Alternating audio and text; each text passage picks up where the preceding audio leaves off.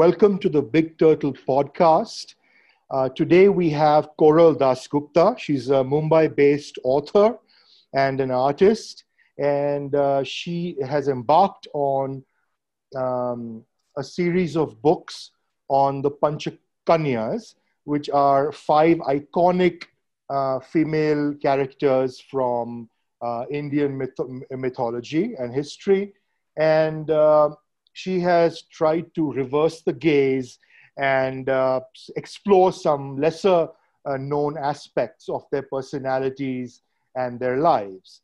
So I will let uh, Koral Dasgupta introduce herself, and then we can go into the meat of the of her uh, work. Uh, thank you so much, Vikram. Uh, so I have been an author since 2012. The before uh, the Panchkanya series, which is uh, formally called the Sati series, uh, I had released four books, and uh, Panchkanya, as you said, is about five iconic women of Indian mythology. And uh, they were called five Kanyas, which uh, Panchkanyas, which has been translated as five virgins by scholars. And it's very interesting that why these women would be epitomized as virgins and what is in it in the word and in these women. So it's a very uh, pleasant, interesting, and exhaustive journey to be writing these books. A huge, huge learning and uh, a lot of uh, philosophical unlearning and relearning in these things for me. Uh, other than authoring, I run a story platform called tellmeyourstory.biz. Okay, very nice. Um, so, what was the spark that uh, led to this series and the first book in this series? And then, how did you decide you wanted to uh, do, uh, you know, like all five, or did it start with uh, all five? Now, uh, the there were quite some factors, and I have been comparatively well read in mythology compared to many others in my generation. Uh, so uh, these five women, they are, as I say, Panchkanya translated as five virgins, and uh, it's not very uh, usual for anybody to think of a Kunti or a Draupadi as a virgin so it did strike to me that why were these women called, I mean, how, why is this virginity thing being epitomized? So the first thought that came to my mind was that probably uh, the writing is regressive. Uh, but then you tend to seek answers and you try to find them. And I figured that the writing is not regressive. Regressive has been the many eras of telling these stories. The way we had been told the stories had been extremely regressive. And uh, some women have been hidden, some uh, mythological women have been hidden, or they have been kind of mellowed down so that there's not much attention on them. Uh, we have been told that uh, women should not cross boundaries. If they do, something bad happens. We have been told that uh, women are supposed to behave in a particular way, tend in a particular way. And there are certain womanly things that they must follow. That's protocol. So when you actually read these stories uh, a little to discover, you actually see the scope of interpretations that are far more uh, modern and liberal compared to the stories that we have been told when we were children. In fact, we have not been told. We have heard that Arjun and Karna and Krishna are great warriors. We don't know much about the women. We know that Draupadi was the one who was molested. Draupadi was the one who cooked very well. Uh, we know that Kunti was the mother of five uh, sons. We don't know much about these people. We have heard about the bravery of the men and not much about the women. Chitrangada, who was supposed to be a warrior princess, hasn't been discussed much. When we were children, we were not told much about Chitrangada uh, or her story. So there are many such discrepancies, and it's endless. I would rather let the discussion flow to bring these up more. Yeah, sure. Um, so Kanya, is that uh, literally a virgin, or can it also mean young girl, unmarried, or just woman, So young woman? I mean, or is it is that the only uh, meaning? So, Panchkanya, the term has been uh, translated by scholars as five virgins. Uh, translation has not been done uh, by the original writer, obviously, but the original writer did mention Panchkanya. Two things happened after that. One was trying to understand the importance of Kanya. It could be, uh, it could relate to the youth and it could also relate to virginity. Youth is fine. Now, when it comes to virginity, it does not, Hindu philosophy, in fact, does not lay much importance on the body. Right. Gives complete importance to the larger than body existence, Yeah. which is about the mind and the soul.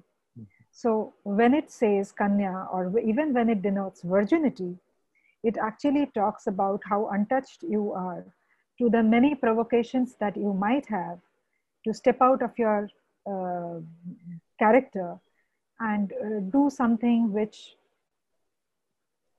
probably is not something that you believe in. There are many provocations, there are many invitations where I would probably, I mean, kind of distract from my goals. These are the five women who didn't, who were very clear about who they were, what were their scopes, what they wanted from life, and why did they, they did whatever they did. And that is the reason it is said that if you take the name of Panchkanyas, again, one slok which has been raised by the ancient uh, literary which says, that slok says that if you take the names of these five women early in the morning, then your day and your life becomes richer. And richer, obviously, not in terms of uh, Yes. material wealth, Yeah. but in terms of your characteristic growth. The second thing that happened is in the many retellings, a few people came up with the concept of sati. Now, Panch Sati is very different from Panch Kanya. Okay. Panch Sati includes Sita, Damayanti, these kind of women. And the Panch Sati concepts actually talk about those women who were very obedient to their husbands, who tried to be very loyal, who tried to be uh, you know, uh, very chaste in terms of the, their the choices related to their bodies. They were the more uh, conservative uh, five compared to these liberal five. So that is how the Panchkanya uh, concept is probably laid out. There are many explanations uh, given by different scholars, but the fun of mythology is that these are texts without necessarily passing any rule book of what you should learn from them. They are only stories told, and you are free to uh, interpret, you are free to learn, you are free to see the way you want to. So, basically, how you read the stories and how you interpret them Sure, is the politics of your mind sure. and not that of the original writer. Okay, okay. Uh, because that is what I wanted to clear with you is um, because what we are talking about here in your work, which is often, you know, works like these are often called revisionist. There have been a few on Draupadi, and there has been an attempt uh, to uh, re examine the Mahabharata through the peripheral characters, not the main characters. And I, I've done a number of interviews about this with Kartikeya, who wrote that book, Hmm. you know. And um, so my question is, um, is it really revisionist or are you just, or is it like you are uh, re-examining the interpretation of the original text? And so it's not like the authors, you know, uh, who sat and wrote this uh, meant it to be in, uh, uh, suppress these voices or cast them in a certain way, but the interpretations have uh, have uh, have skewed that way. So which is it? Which is it? No, Vikram, I'm not trying to correct anything. I don't believe that I have the capacity of doing something to that kind of literature. Okay. I'm only interpreting. So the the latter that you just said, that interpretation based writing is what I'm doing. Okay. Basically, I have not tried to cross the boundaries, the original boundaries of these stories. There are definitely elements of fiction, but that fiction is to try kind of read between the lines and ex, eh, kind of explain certain aspects of their lives. For example, uh, we just released Kunti. And uh, when you are told the story of Kunti, you know that she uh, got pregnant with Karna uh, after um, she uh, invited Surya, right? Yes. Now, what happened after that between Kunti and Surya? Uh, Surya can't just be giving a child and leaving her life for good, or is it, or is it like that, or is it that there was something which has completely been ignored? Indra, who has given birth with uh, to the greatest warrior of uh, Mahabharata, yeah, disappears from Kunti's life after giving birth to Indra. Sure. How sure. can I mean that be? Or even I mean, uh, so look at this, if I may uh, draw your attention. Yeah, yeah, sure. Karna is uh, Karna is always spoken to as the tragic hero. Okay. And if you try to ask anybody that why do you call Karna the tragic hero, yeah. it obviously boils down to the same fact that Kunti had abandoned him because of which he lost out on a lot of things. Correct, right? Correct, correct, correct. Now, it is said Kunti has abandoned him.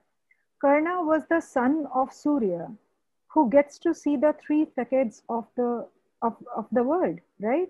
Past, present, and future. Yeah. So Kunti hadn't abandoned. Kunti had left the child in the care of the father. There are so many instances in mythology where the father has left the child in care of the mother and gone for his own goal setting. Kunti was the only one, probably, or among the few ones, who did just the opposite, who left the child in the care of the father and went for her own goals because she didn't want the child. After yeah. that, Karna is the one who gets the best training from Parashuram, who gets enough love from his foster parents, who comes to combat Arjun he gets a kingdom Anga in return. And then you call Karna the tragic hero? Kahan se tragic? he got everything. Compared to that, Arjun was the one who was the son of the king who had to run for his life from one place to another all his childhood. Other than the fact that he was genuinely talented, got a lot of skill building through Dronacharya, become, became Dronacharya's favorite student, and got a lot of skill building happening at his end. But then Arjun was the one who should have been the golden spoon child. He had to run for his life, saving himself from his cousins. So the entire construct of Karna being tragic hero is related to the fact that Kunti had abandoned him when the woman had just left him to the father. I'm not saying that was the right thing for her to do. I'm not getting there. But I'm talking about a comparative literary analysis, you know. Right. That these things have happened with others yeah. when the fathers have done the same. Okay. Here, the mother has been ambitious. You okay. call the mother manipulative. No, she was just ambitious. Ambitious is a different word, and manipulative is a, is a different word. Yeah. We find it. Uh, uh, we find it easier to call Kunti manipulative. We have a lot of problem with calling her ambitious. That's my problem. Correct. So, just to clarify for viewers and readers, um, so Koral uh, published the first book in the series on Ahalya, and uh, she just released the second one. Am I right on uh, Kunti? Yes. Correct. So, um, so you are now two books into the series, right? Yes. Um, so, because people may not be aware, and so I just wanted to put it out there. So, uh, can you give us some background on historical background on Ahalya for those who may have a vague idea? Can you tell us a little bit more about this fascinating character? Uh, yes, uh, Ahalya was said is said to be Drona, um, Brahma's daughter. Yeah. She didn't have a mother. Yeah. She was totally her father's vision. So Brahma had basically crafted her with a lot of ambition, with a lot of, uh, you know, the artist's pride Hmm. that it's his daughter and the best. That is where you see the uh, the parental uh, viewing of every child. You see your child as the best in the world. Hmm. So Ahalya was the best of Brahma's creation as per his uh, understanding. Right. Now Ahalya was sent to earth. She uh, had her own journey. The the most interesting thing about Sati series is that on one hand we are talking about women who were the purest in their mind and uh, the strongest in their characters, and on the other hand we place Indra in a very strategic uh, way in the lives of all the five women. Indra is there in the lives of all the five. Hmm. And uh, while pre-Rigvedic texts have glorified Indra and considers him more important even than uh, Mahadev, pre-Rigveda, uh, Indra's character becomes uh, philanderous, uh, uh, a treacherous kind of a, a character he has been shown. But strangely, that all these five women who are sp- spoken to be the the purest and the strongest, they all have Indra in their lives in some capacity or the other. Now, Indra, the way I see Indra, he is basically the impulse. You see someone, and a, po- a poetry might come out of, I mean, you are a man, you see a girl, a poetry comes out. That is Indra. And again, you see a woman and you whistle at her, kind of tease her. That is also impulse and that is also Indra. Mm-hmm. So the way you see Indra is again your character and your politics and not necessarily Indra's. Who is Indra? Nobody knows. But Indra is definitely the god of illusion who is capable of creating that illusory uh, you know need in you and he Yeah. lets you see a lot more than what you are capable of seeing so when you build up someone like ahalya as someone who is supposed to be the most beautiful the word beauty is an illusion Right. so you have, while creating Ahalya, built the qualities or the attractive uh, elements of Indra in that uh, uh, in that woman whom you have constructed with Yeah. great care. yeah.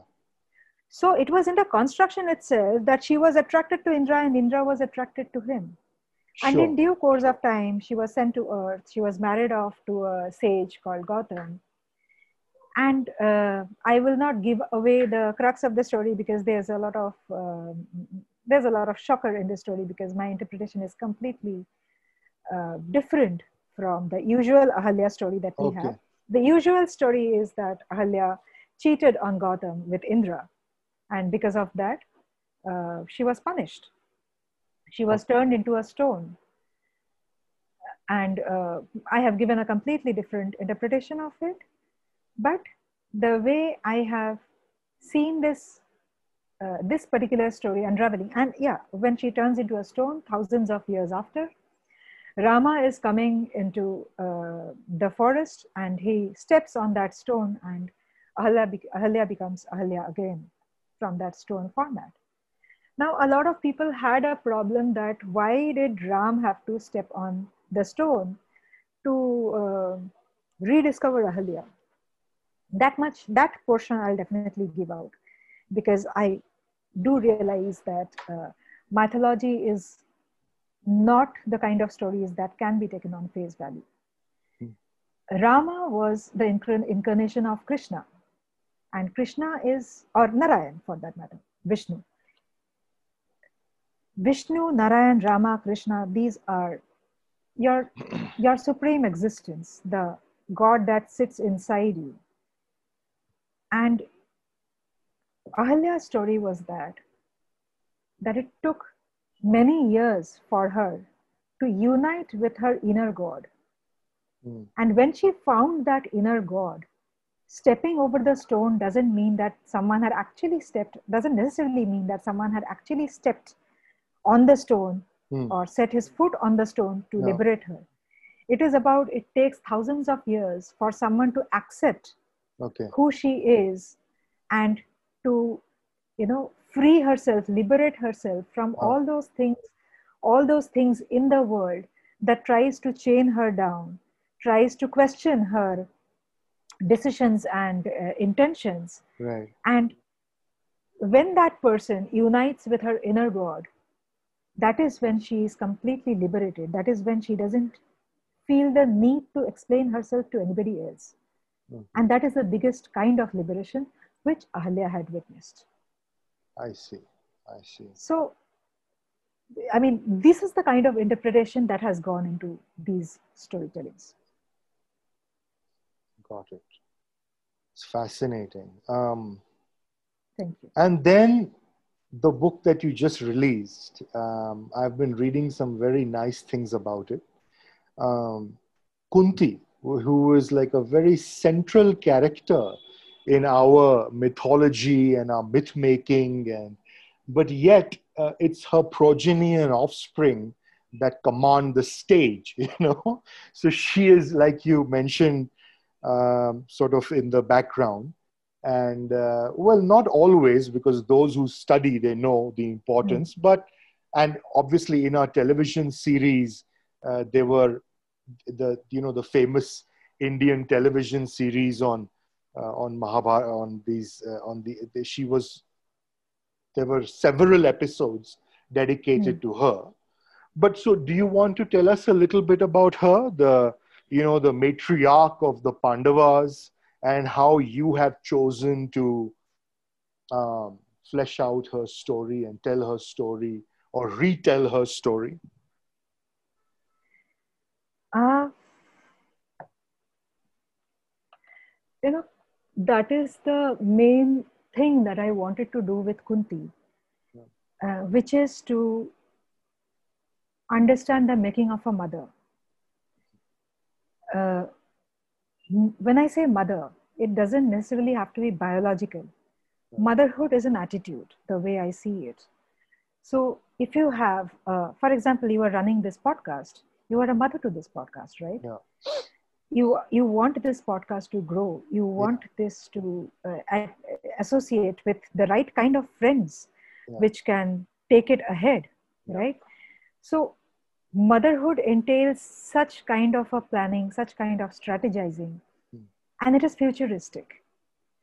We see we have stereotyped motherhood especially in south asia as selfless sacrificing uh, tear laden very nirupa roy kind of imagery. Yes exact, exactly yeah. You know? Yeah yeah. I wanted to rediscover the mother as someone who is futuristic, who can see the future in the eye. Yeah. Because she knows what she wants in her future, she knows what she wants in her child. Kunti had actually, uh, you know, basically grounded me into uh, too many times while writing it. Because as much as we call ourselves the practicing feminists, the patriarchy is so deeply embedded Huh. in us, even in women, that it's very difficult to break certain walls. And you tend to go back to those, uh, uh, to, to you, you find yourself trapped within the traditional beliefs that you have grown up in. Mm. So there were moments while writing Kunti where I had scripted it in a particular way. And then uh, when I was revising, I just felt that, boss, I have written about myself. This is me. This is not Kunti. Because Okay. Kunti has every reason. She is a leader. She is uh, looking at the future. She, she, she is the kind of ambitious woman who, being a queen from earth, wants to uh, be the mother of the child who will be fathered by the king of the heaven. She is that level ambitious. Mm. So, given that, she cannot be someone like me. She has to be someone far bigger, and her vision, her the way she uh, conducts herself will be uh, something that puts everybody in some kind of discomfort, yeah. but it's a pleasant discomfort.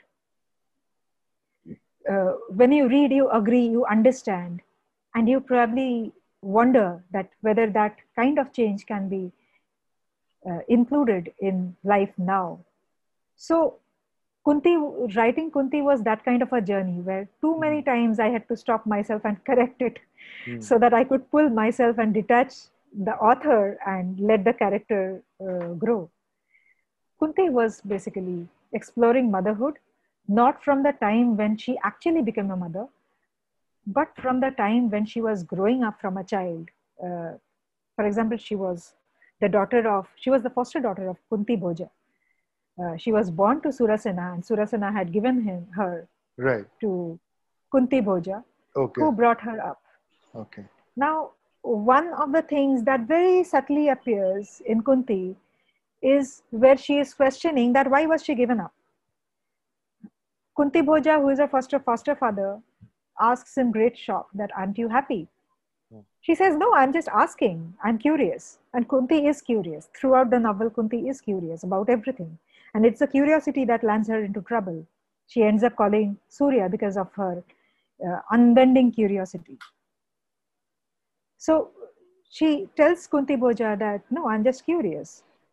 And Kunti Bhoja says that you were born in another house, but you were born in my heart. Right.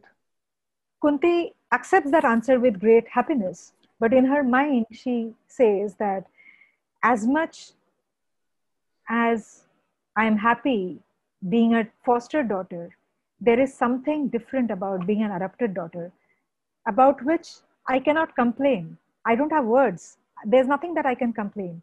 But there is something in the eyes. There is something, something which I can't explain, but it exists for adopted daughters. And that is true, right?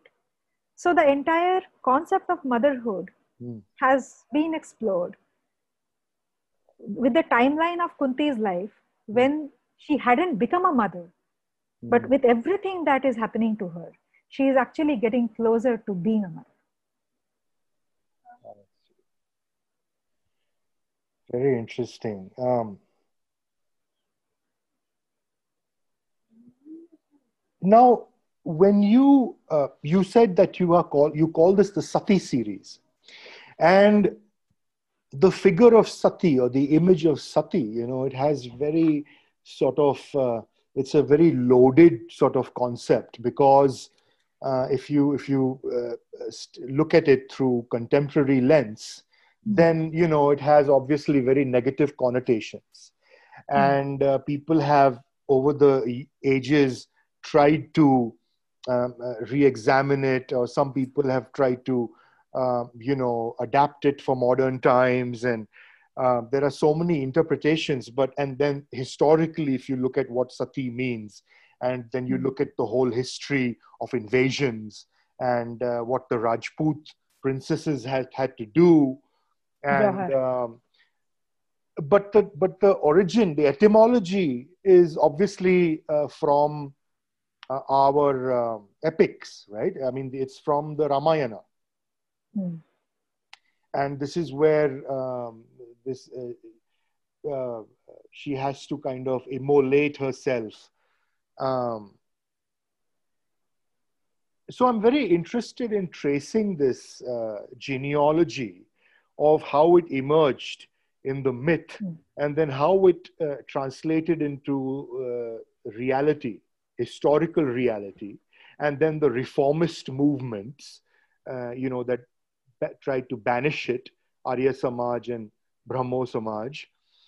And, um, and today, um, how do we see it as a society? And or Sati as a historical figure, you know, um, because to feminists it's a red flag, you know. Um, so, do you have the same kind of? Did you have the same kind of response when? And, and is that what led to your decision to call this the Sati series, or is there another interpretation? You know, um, I don't know. Would you like to shed? the naming this the Sati series was actually an irony and a sarcasm Yeah. because uh, Sati, if you see uh, Sati, the way it was practiced in Bengal, right? The historical reference that you have taken, where uh, uh, women were burnt in the pyres of their husbands Yeah. when the husbands died, uh, because it was said that uh, that's purity. The, the purity of the woman is in ending her life, or basically Yeah. the pu- purity of the women lied in non-existence if the husband uh, didn't exist Yeah. so uh, everything that you do that the woman does must be in in obedience of uh, being with the husband so when the husband is alive you obey him when the husband is dead you obey him there too by dying with him Yeah. because right Yeah. so uh, actually, little young women, those were the even the the Brahmins, Brahmin daughters who didn't find husbands for themselves, nine year, ten year old getting married to a ninety year old, uh, because the caste must match. So they were married off, and when the husband died, the little ones were uh, the young ones were thrown into fire, whatever be your age. At a later stage when this sati system was abolished it didn't come into a modern system immediately. The widows were their hair was chopped off their color were taken away from them. They had to wrap themselves in pristine white and they had to go to kashi vrindavan and spend their days there. So basically even if you don't die at least you will have to face banishment from being in a proper uh, well-to-do society. You have to give away certain i come from bengal so i know that uh, you have to give away all kinds of non-vegetarian dishes if you are uh, if you are into eating those so no more fish no more meat. Uh, certain days of the month fasting is compulsory. Your food will be cooked separately. You will not have the food from the normal kitchen. So there is a complete social you know uh, isolation from uh, a normal uh, how, uh, from a normal uh, life. And and the widow even if they were allowed to live they got the psychological clue that they didn't belong right?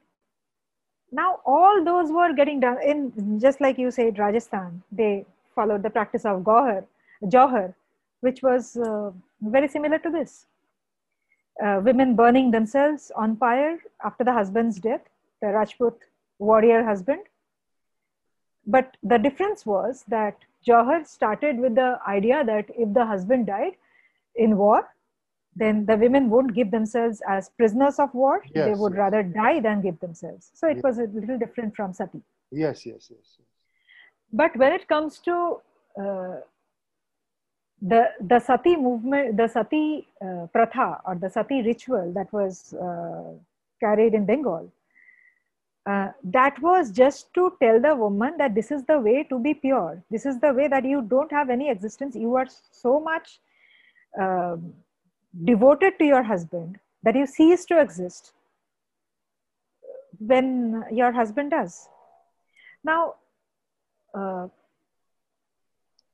in Pandu, Madri, and Kunti's story, there is a reference to this, which says that when Pandu died, Madri performed sati.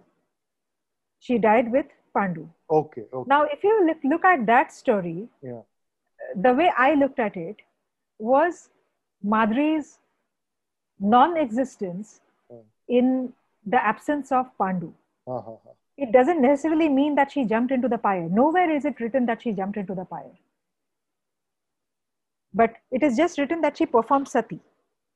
Now, it could be simply that Madri and Pandu were very much in love with each other, which Kunti was not. Kunti and Pandu were not a, uh, made for each other kind of a couple. Okay. So, given that Pandu's death probably had turned Madri into a state of non existence, it didn't matter whether she existed or didn't, because she didn't find any any further validation in existing, given that the love of her life was gone.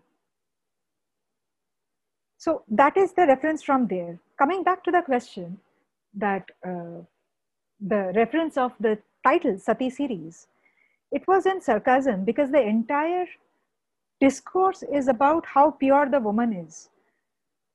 The Sati ritual in Bengal tried to prove that the woman is so devoted to the husband mm. that she exists only for the husband and perishes when the husband doesn't exist any longer. Mm. That was done to show how pure the woman was. And when the woman jumped into the fire and burnt in front of everybody's eyes, everybody put their hands on the forehead and chanted slokas of, uh, you know, uh, they chanted religious slokas to celebrate that one more woman has, how inspiring is it that one more woman has died like that. It was meant to show the purity of the woman's body. Hmm. When sati was never about the woman's body. If it was, then the Panchkanya concept wouldn't have, and the Panchkanya says that these are the five satis whose name liberates you of all miseries and all sins. Sins. It liberates you of all sins. Hmm. So, this was never about the woman's body, it was always about the woman's character you don't call a Kunti or a Draupadi having pure body in terms of how many men they slept with. Hmm. So the entire discourse had been completely misconstrued and misrepresented in, uh, in front of a society hmm. by certain uh, stakeholders in the society. And one full society, generation after generation, fell prey to it and accepted it till one person stood up and said, This is not acceptable. Ram Mohan Roy. Right. Right. Um,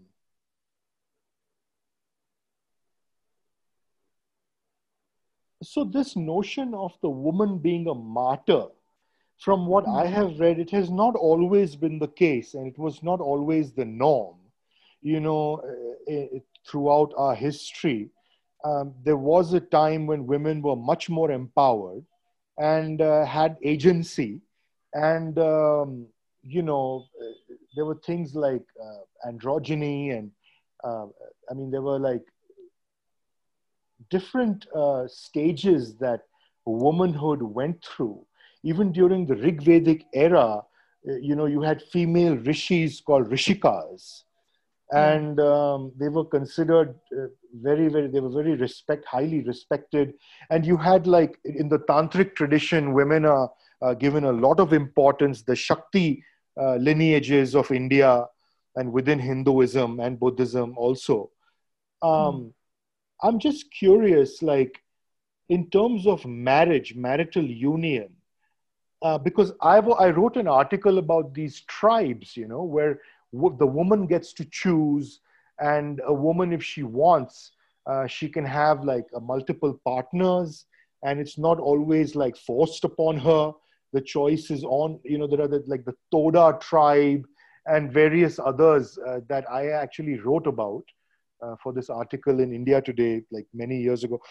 Um, so what you know even draupadi now that has been the bone of contention for historians like what is this woman you know? What was her role? Was she forced into this? Um, was it her personal choice? Is it an example of empowerment or disempowerment? You know there are so many versions that i have read over the years. And coming from which pos- your positionality if you're like one of these rabid you know kind of ideologues then you're going to look at it in a certain way you know if you are you know but but then there are feminists who are who claim that this is sort of um, this is an example of empowerment. I don't know what is your opinion, and and more importantly, uh, can we talk about the phase in Indian history and in within Hinduism where women were had a lot more agency? And I wanted to ask you, was there ever anything like divorce in ancient India?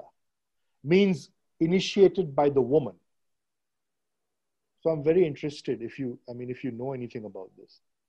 Sorry, I know I've asked you about. I don't. Uh, no, no, that's okay. Yeah. Uh, I can't immediately think of uh, an instance of divorce, yeah. but I do. I can recollect many such instances yeah. where women didn't want the man for their entire life. Correct. They liked a person. Yeah. They uh, spent a particular phase of their life with that person. Yeah. And they were happy to let go. One was Chitrangada and Arjun. Correct. Uh, Chitrangada, in fact, even uh, defeated Arjun in war. Okay. Uh, then Hirimba and Bhim. Uh-huh. These were the women, they, I mean, I won't call divorce, but these were the women who very easily uh, specified. The, yeah, yeah, yeah. they they weren't the kind of people who say that we want to spend the entire. They didn't come to their sasural for that matter. Correct, correct. They refused to come to the sasural. They said that we will stay where we are because we are the princes of this place. Yeah. Uh, we will continue being in our father's place and be the leader here we will not come to your uh, place in a different culture in a different uh, society mm. so that definitely did happen mm. about women uh, leaving their husbands that also happened uh, mandodari's mother hema yes. was an apsara okay she uh, left after her term was over uh, with Ma- she she married mayasura Okay. Uh, then uh, Mandodari was not born to them, mm. but they adopted Mandodari. They had two children, Dunduvi and uh, one more, I'm forgetting the name. Uh, Mayavi, Mayavi and Dunduvi. Okay.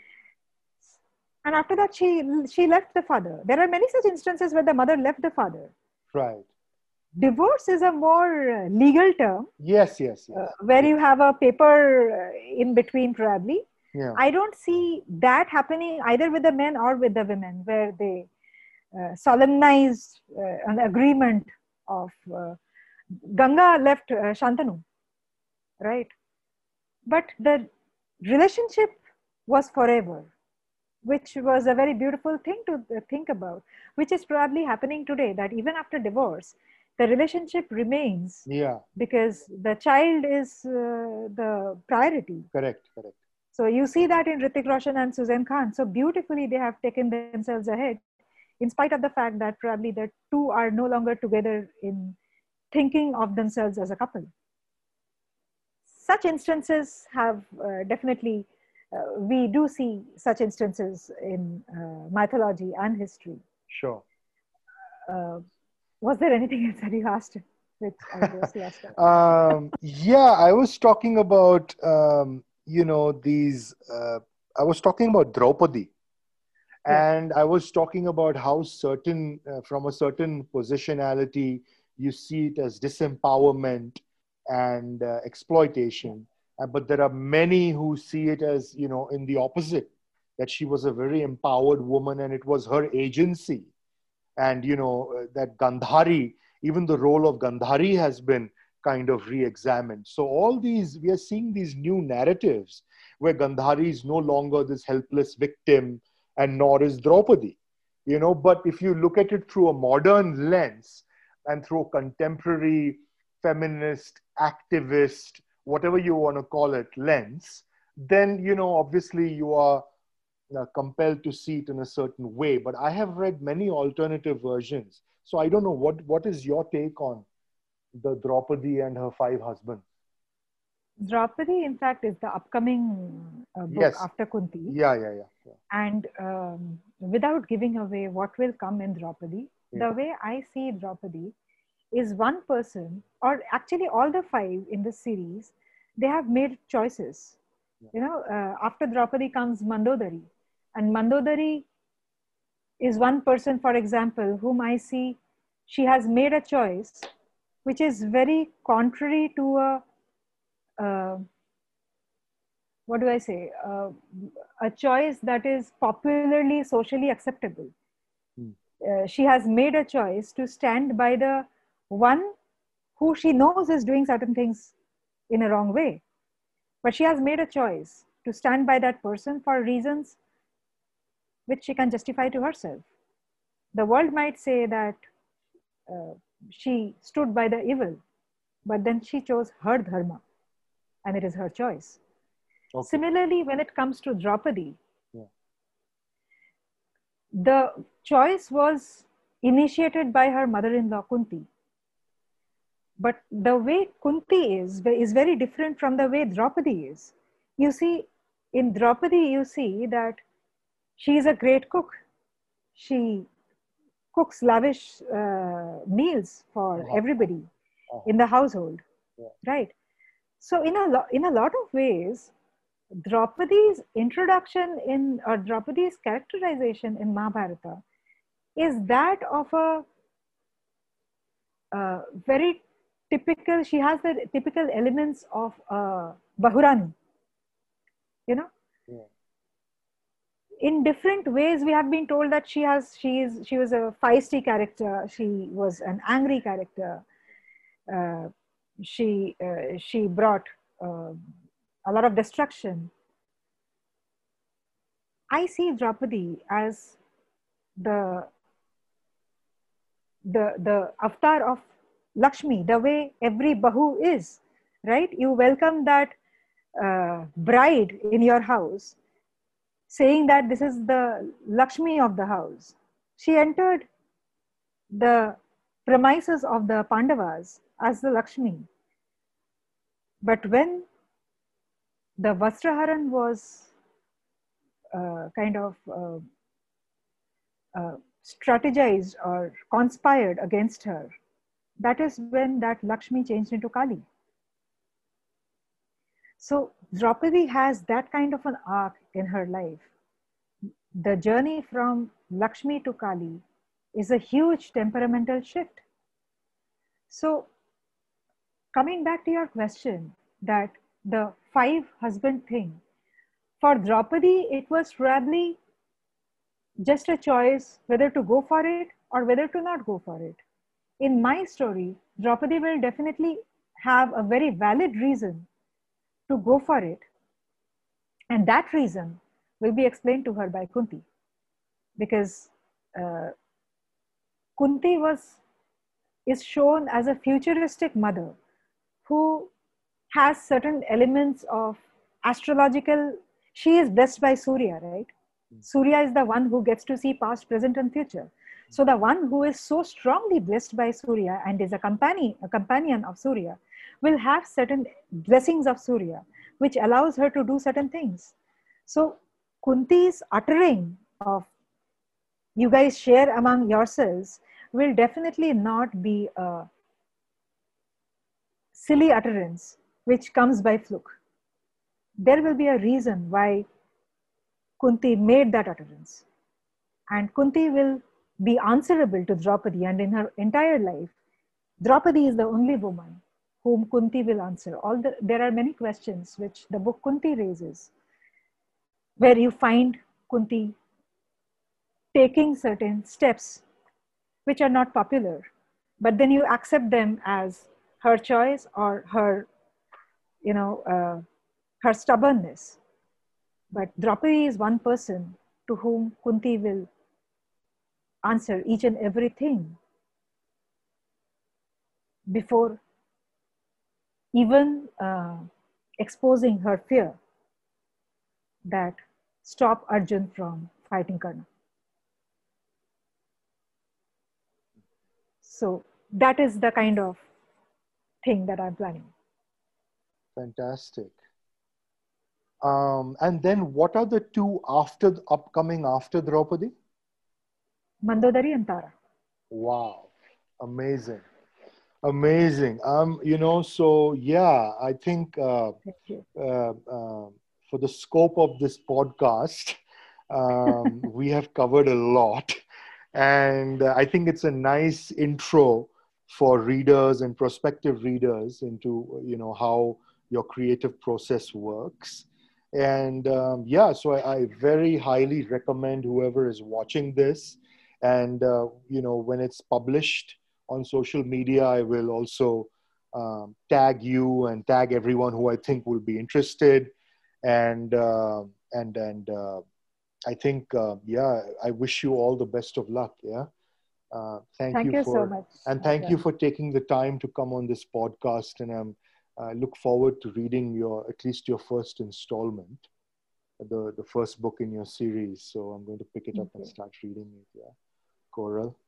Thank you. Thank you so and, much, Vikram. It was very nice talking to you too. Yeah, yeah, and I'm sure there will be future interactions. There are cultural events coming up, and I will keep you posted. And we'd like to invite you as and when they happen. I so look forward. Yeah. Thank you, Koral. Thank you. Take care. Thank you so much. And good you luck. Too. Yeah. Okay. Bye. Thank you. Thanks for listening to the Big Turtle Podcast. You can find us on YouTube, Apple, Spotify, and Google Podcasts. Follow us on Instagram and Twitter. See you next time.